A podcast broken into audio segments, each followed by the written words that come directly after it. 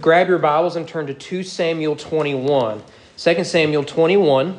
Uh, we are slowly inching our way towards the end of David's biography, which actually bleeds in the First Kings. Um, and we've been looking at a series of really uh, complicated uh, and unusual passages of Scripture, and, and, this week is really no different. Uh, this is a passage that uh, will certainly stand out to us as being something maybe we've, we've never read before. If we have read it, we don't remember it. Uh, 2 Samuel uh, 21, uh, page 295 of your Pew Bibles. Um, if you will, stand with me out of reverence for God's Word. We are going to start in verse 15 and work our way to the end of the chapter.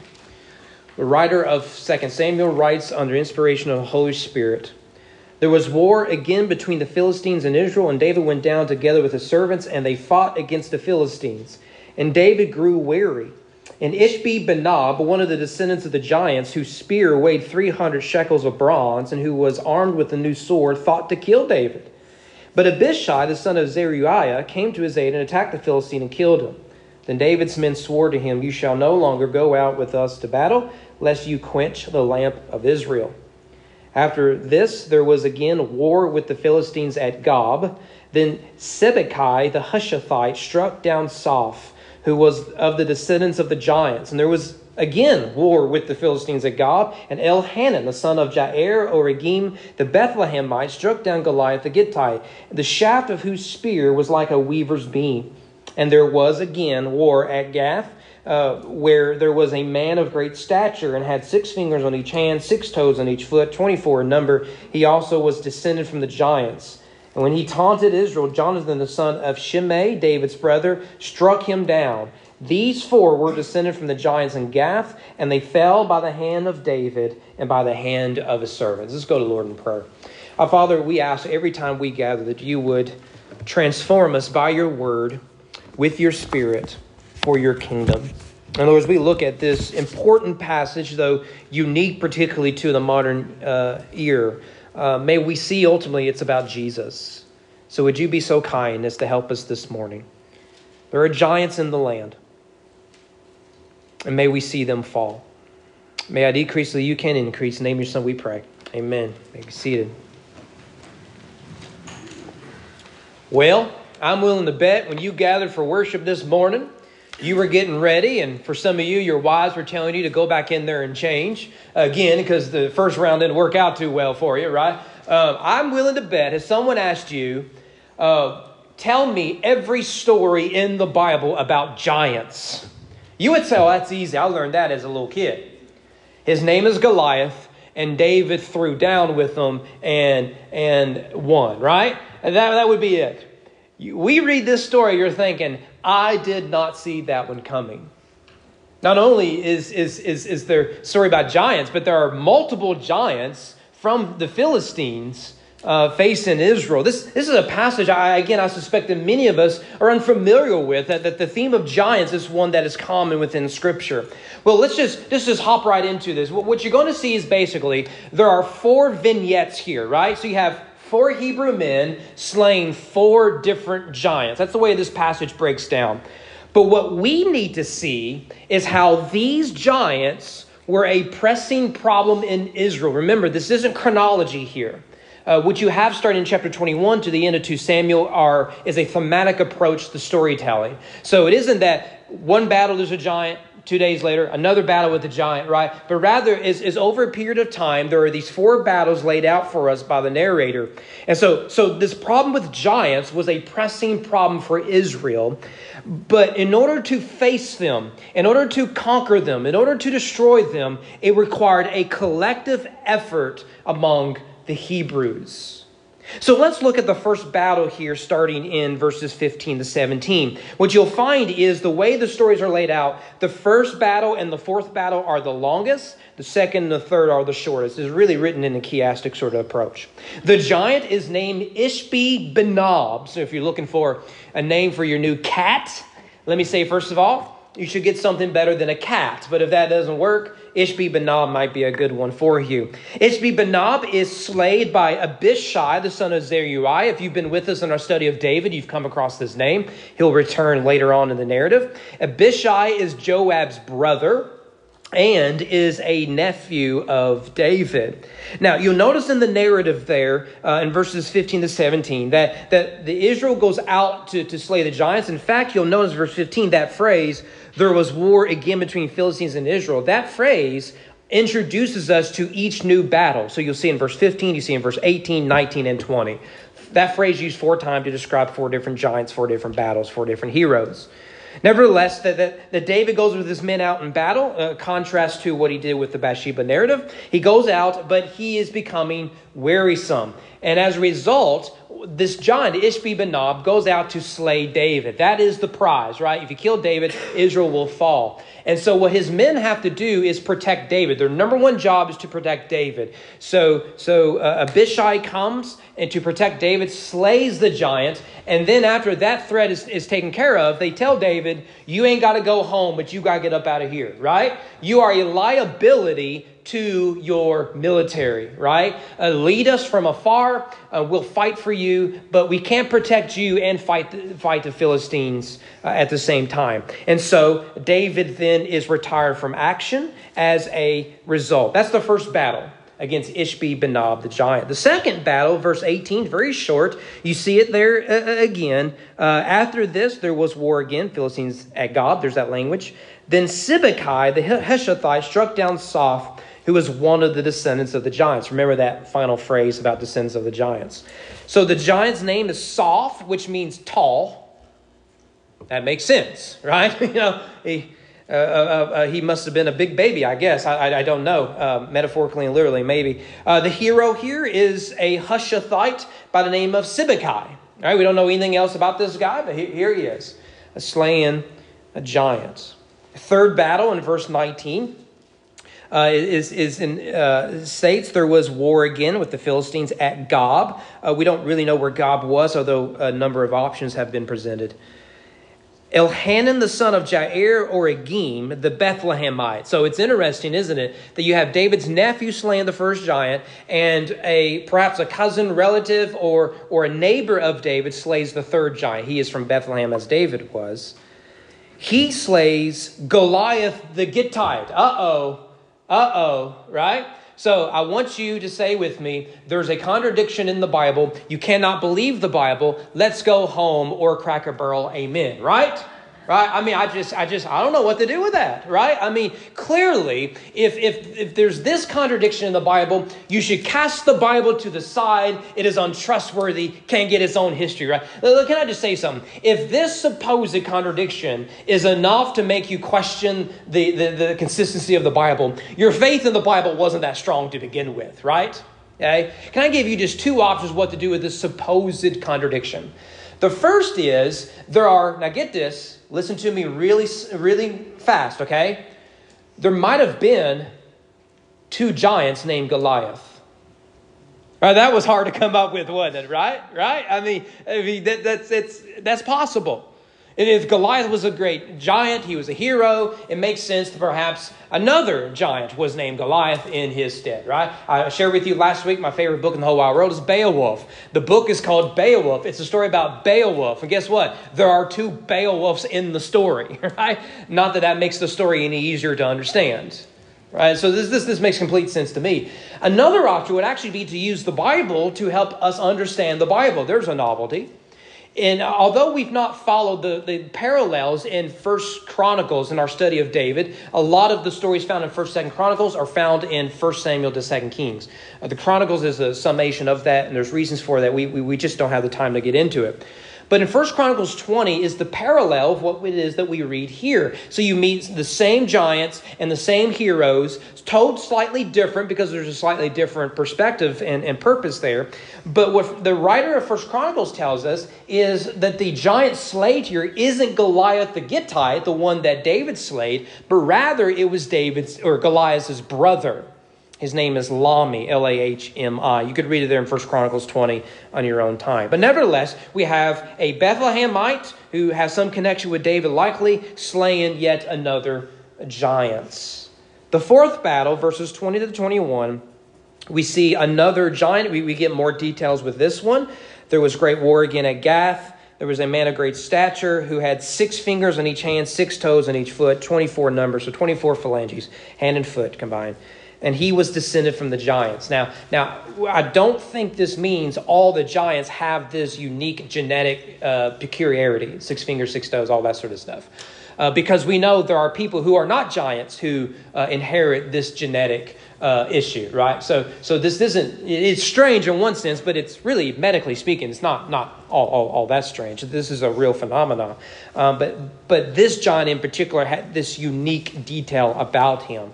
And you'll notice in verse 21, his personality is a lot like Goliath. He taunted Israel, right? Much like Goliath would come out each day, taunt Israel, until we meet our hero. Jonathan, the son of Shimei, David's brother, struck him down. So you'll notice that the first giant slayed in this narrative is David's nephew. The last one is David's nephew. I think the author is playing with us here a little bit because remember, it was David's brothers who went out to battle in the Goliath story. They were too afraid. But it's their sons, at least two of their sons, who had the courage under David's leadership to slay giants. So there you have it four giants slayed by four heroes of Israel, while David is too wary to face them alone. Now, what do we do with this? What in the world do we do with this? For some of us, this is just strange. As part of the Bible, we just find strange. We don't know what to do with it. So, what do we do? What, what, how, do, how do we handle this? And what does this have to do with the price of bread in China? Well, one of the things that we need to do is we need to avoid making a common mistake when we read these stories. If we could go back and borrow from Goliath, one of the things we do is we make the giant stories all about you and me. That is to say that we're the center of the story. You've heard this sermon before. In fact, you could Google uh, Goliath sermon, and you're going to get this sermon. Uh, the first 8,000 that pop up is going to be the sermon. It's all about how you can slay your giants.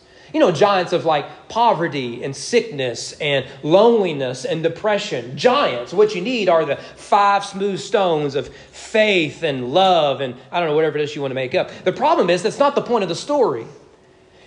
I know this is hard for Americans to hear, but you and I are not the center of the Bible. Jesus is. And so, unless we interpret Scripture with Jesus in mind, we are misinterpreting Scripture. This is not about how you can slay your giants or how you can calm your storms or whatever metaphor you want to use. It's about Jesus and Jesus alone. So, in order to get there, we need to have a Bible study, okay? So, so I hope you're sitting down. We're going to have ourselves an old school Bible study. So you're going to have to, to, to follow with me. We, we got to do a bit of a Bible study to get up to this text, and then we'll find Christ there in the end. There are, for the sake of oversimplification, but pretty, pretty accurately to say, that there are three eras in the Bible whereby we meet giants. The first is the deluge, Genesis chapter 6, right? This is the flood of Noah.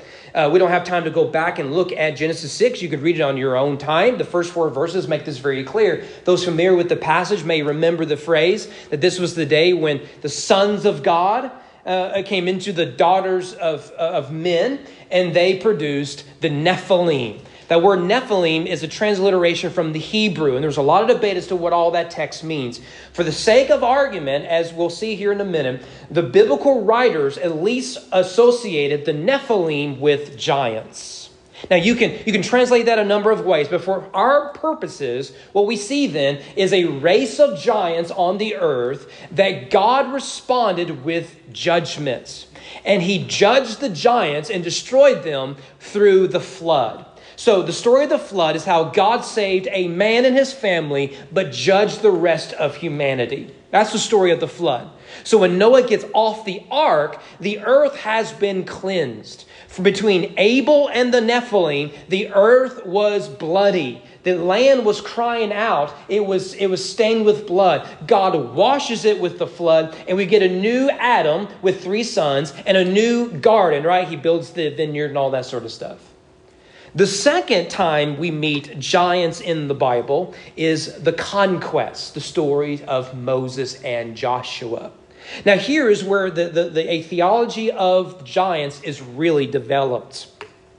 Both Moses and Joshua, between the wilderness and the promised land, uh, confront giants Let me put them into three categories. We could look at others. Again, we're trying to keep this simple because I wanted to get you out in time for breakfast. The first giant group we meet are the Anakim. The Anakim. Uh, you may remember the story of when uh, Moses sends in uh, the 12 spies, and 10 of them come back and they say, Yo, this ain't going to work out. Why? There are giants in the land. And these giants are the Anakim. And here they are on the border of the promised land, and they're convinced we can't face them. Two of those spies, Joshua and Caleb, say, Well, we got God on our side. We can face the giants. And so God uh, uh, uses them in the next generation. And So when Joshua leads Israel in Moses' place into the promised land, they face the Anakim and they wipe out the Anakim. Now remember, the Anakim, the sons of Anak, are giants. This is made very clear. You can go back to, I believe it is, yeah, here it is, the, the Numbers passage I had up there a second ago. Notice the connection between the Anakim and the Nephilim. So, so the writer wants us to see the connection, which is why we're doing this Bible study, between the deluge and the conquest. Giants in the land of Noah, giants in the land uh, in time of Moses and Joshua. Well, the good news is Joshua and Caleb together, uh, along with the rest of Israel, when they entered to the promised land, they faced the Anakim and they destroyed them. What they feared uh, was nothing to fear when they had faith to face the giants. Okay? The second group of giants we see during the conquest is a group called the Amorites.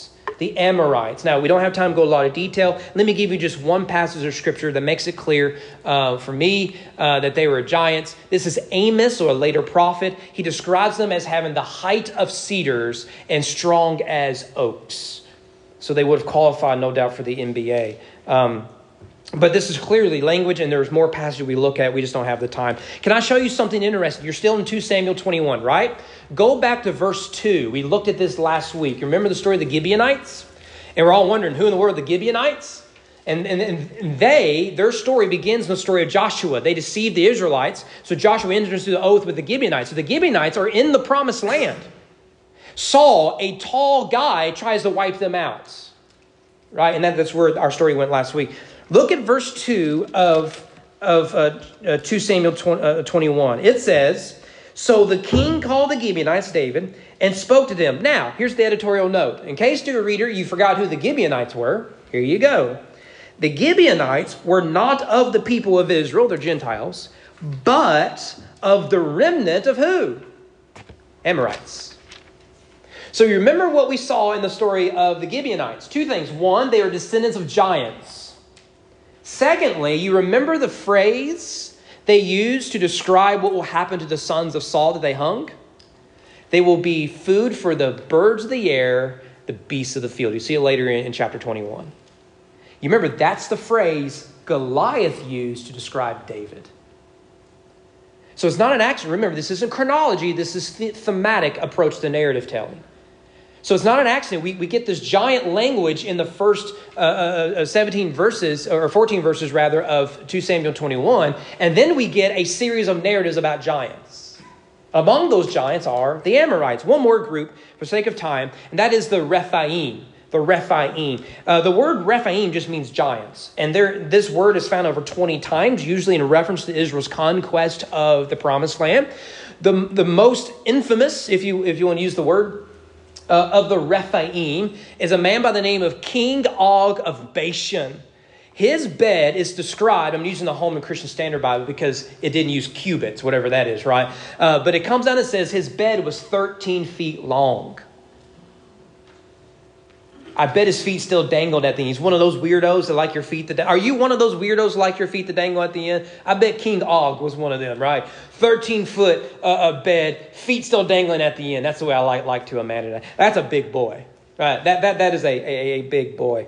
Um, he would just ruin basketball. I'm telling you. Um, what we need to see, however, is that throughout the conquest narrative when Israel is told to go into Canaan and wipe everybody out, that almost always corresponds with where giants dwell. So, what you need to see again is the Bible wants us to see the connection between the deluge and the conquest. In the deluge, God wiped out the giants. In the conquest, what does Moses and Joshua do? They enter to the promised land to wipe out the giants. Moses and Joshua are types of Noahs. I can prove it to you in one other area. I don't have time for it, but I'm going to give it to you for free. This, this is free, not my notes. It's because I took it out. The word ark is used in two primary passages in the Bible Genesis 6 to 9 to describe Noah's ark, obviously. The other is in early in Exodus to describe the basket Moses was put in that landed him in Pharaoh's household. You remember the story, right? So, just as God judged humanity uh, by a man in an ark, so too God will redeem Israel by a man in an ark. And this man in an ark will face giants. So, what Joshua and the boys are doing is they are cleansing the land of the influence of giants. That connection is made very clear. And, and, and we can't get to David until we've seen all this sort of stuff. Okay. One last era by which we see giants play a prominent role is, of course, the monarchy, particularly the monarchy of David. Now, in order to see this, let's go back to your boy Joshua, okay? In Joshua 11, we read this There was none of the Anakim left. Now, remember, the Anakim are giants, sons of Anak. So Joshua says, Look, we, we got victory. The giants are no longer in the land. What we feared, we conquered by faith. We have defeated the giants in the land. Um, all, however, notice where the Anakim are, the giants are. They are in Gaza, in Gath, in, and in Ashdod. Where are those cities? Those are three prominent cities of the Philistines. Now, this is why when we read in 1 Samuel 17 the story of Goliath, where is Goliath from? He is from Gath. You come to 2 Samuel 21. Where are these giants from? They are Philistines from the city of Gath. Are you, are you trekking with me where this is going? The stories of Noah with the giants bleeds into the story of Moses and Joshua in the promised land, which now bleeds into the story of David. In this context, David is continuing in a line of, of, of, of, God's people who are called to conquest. They are called to clear the land of giants. Noah did it throughout the earth on a boat. Joshua did it with a sword in the promised land. And as David extends the borders of Israel, it is no wonder then that in part of that work, he faces giants. So, although this text may seem strange to American 21st century hearer, this makes sense in light of the biblical narrative. There are giants in the land, and it is the people of God who must come and slay them. And if you still want more evidence of this, notice how the passage ends in verse 22. These four were descended from the giants in Gath, and they fell by the hand of David and his men. So, what do we do with this? Why, why, why does any of this matter? Can I give you uh, two points of application? Two points of application. The first is Christ. Christ. Although specific giant language is rare in the New Testament, there are certainly remnants in it. For example, in Luke 11, Christ describes himself like David, who, uh, who overcomes the strong man, takes his armor like David did to Goliath.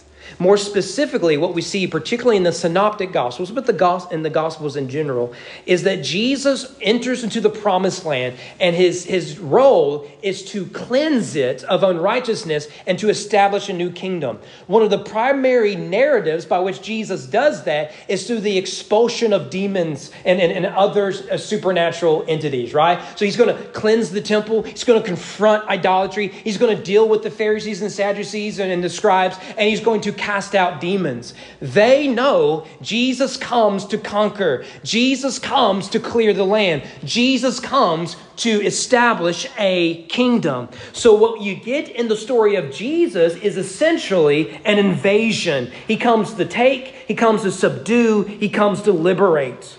No wonder then, in this light, we see Jesus as a true embedder of the giant slayers. Consider, for example, Noah. Through Noah, God judged humanity, but he saved a man. In Christ, what it is we see is God saves humanity, but he judges a man. He's a true and better Noah. In Moses, what we, what we get is a man who escapes infanticide from a tyrant uh, only to return to liberate the Jews. So too, Jesus comes out of Egypt. Remember his time he spent in Egypt. He gives his followers a new law, like the Sermon on the Mount, and he serves as the prophet foretold by Moses.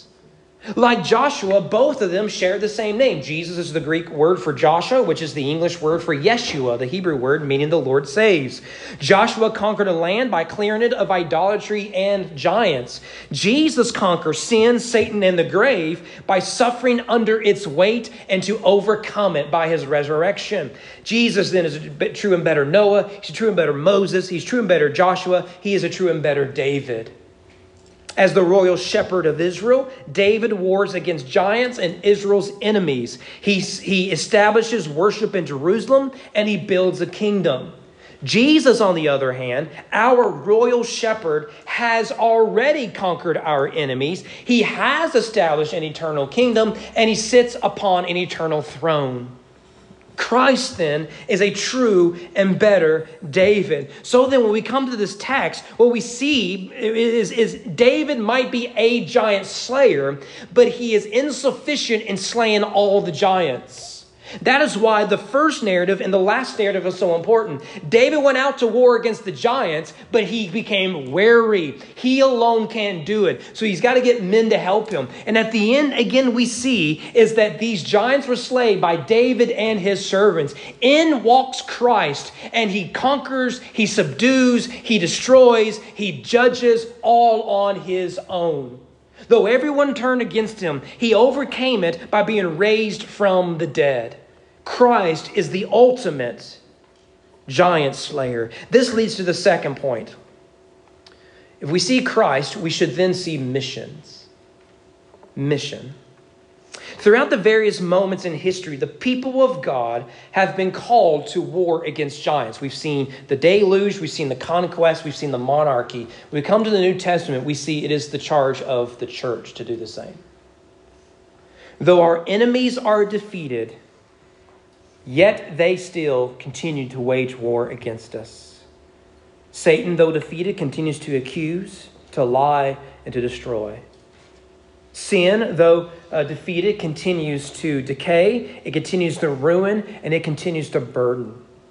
Death, though defeated by Christ at his resurrection, continues to haunt, continues to rob, continues to take. These enemies Christ has overcome.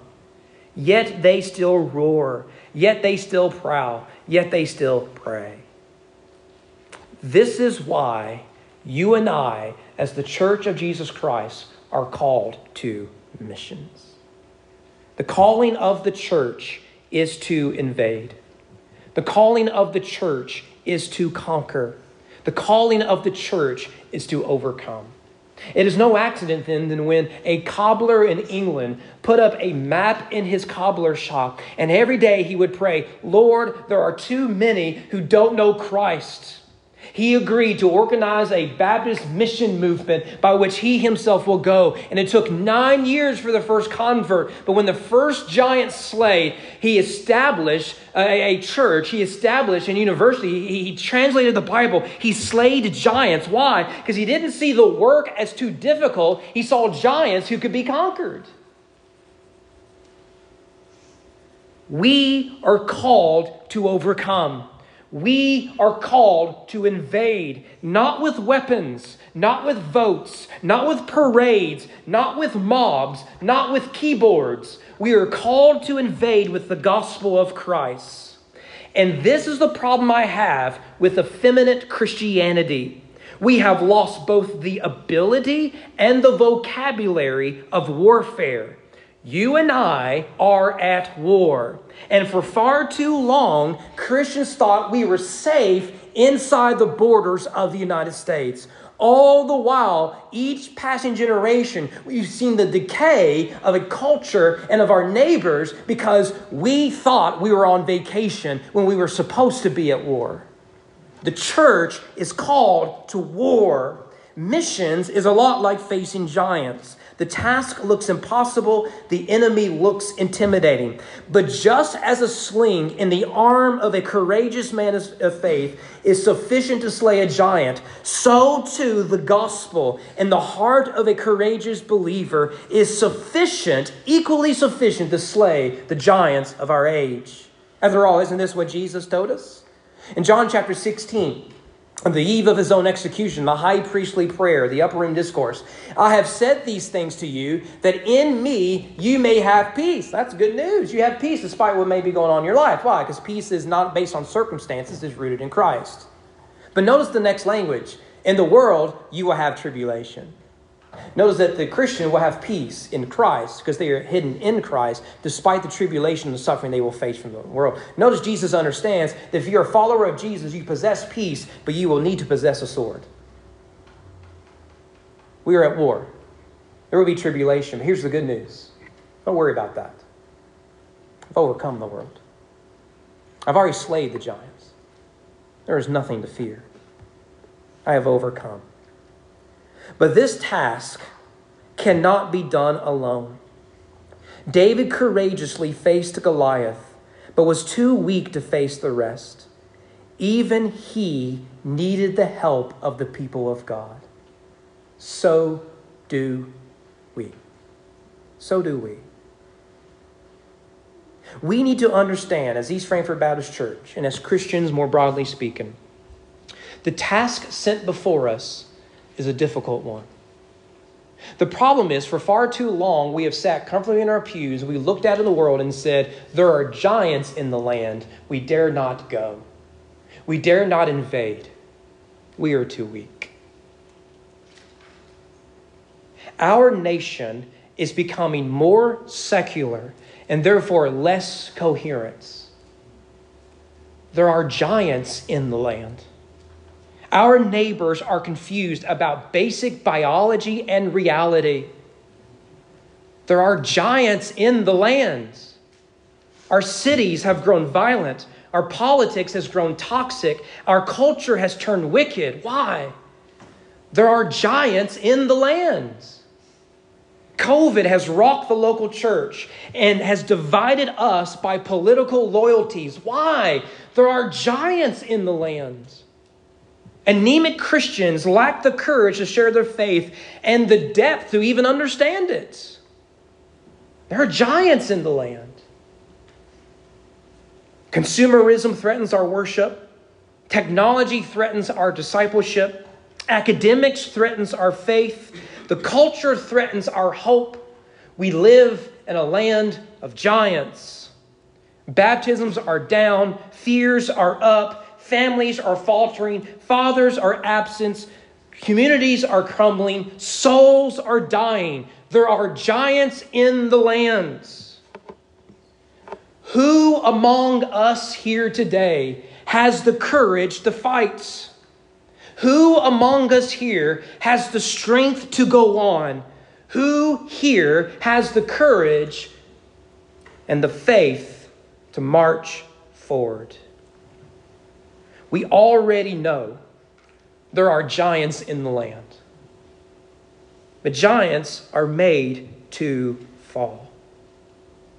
And I realize this task set before us is great and our foe is quite mighty. The good news is you and I have nothing to fear.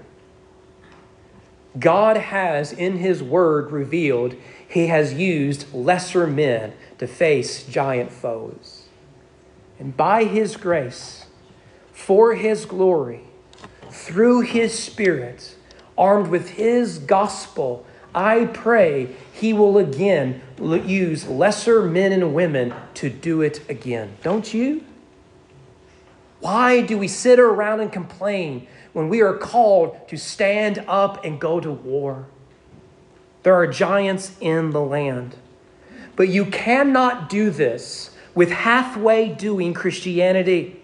You cannot do it by worshiping when it is convenient. You cannot do it with an anemic prayer life. You cannot do it with unrepentant sin in your life. You cannot do it without your Bible open. You cannot do it without the people of God. Why? Like David, we are too weary.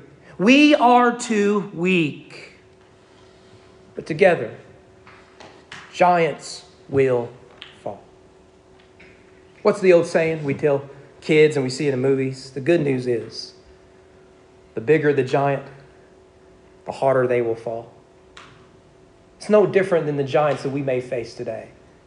It's not about you, it's about the mission of Christ that we are called to be on. Who here will rise to the occasion? Who here has the faith to step forward? Who here will, will march and not cease until the job is completed? Let's pray.